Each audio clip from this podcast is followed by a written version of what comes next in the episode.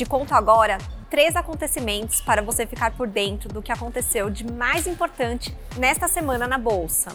O primeiro é que agora você tem treze novas opções para investir no exterior pela B três.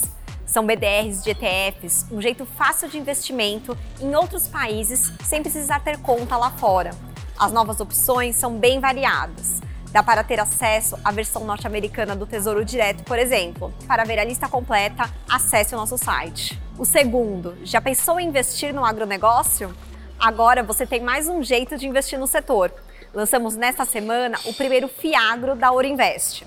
Os Fiagros são parecidos com os fundos imobiliários e pagam rendimentos todos os meses. Para negociar cotas, é só procurar o código O I A G onze. Por fim, o economista Gil do Vigor visitou a B três.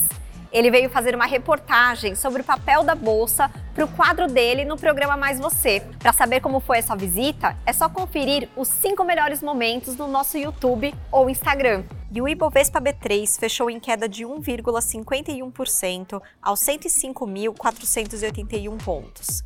A empresa com melhor desempenho do dia foi a Qualicorp, com alta de sete vírgula trinta e nove por cento. O dólar fechou em quatro reais e noventa e oito centavos e o euro em cinco reais e vinte e quatro centavos. O Minuto B três vai ao ar de segunda a sexta-feira no B três Cast, nas nossas redes sociais e na t v b três ponto com ponto b r. Não se esqueça de nos seguir nas nossas redes sociais. Boa noite, bons negócios e até segunda-feira!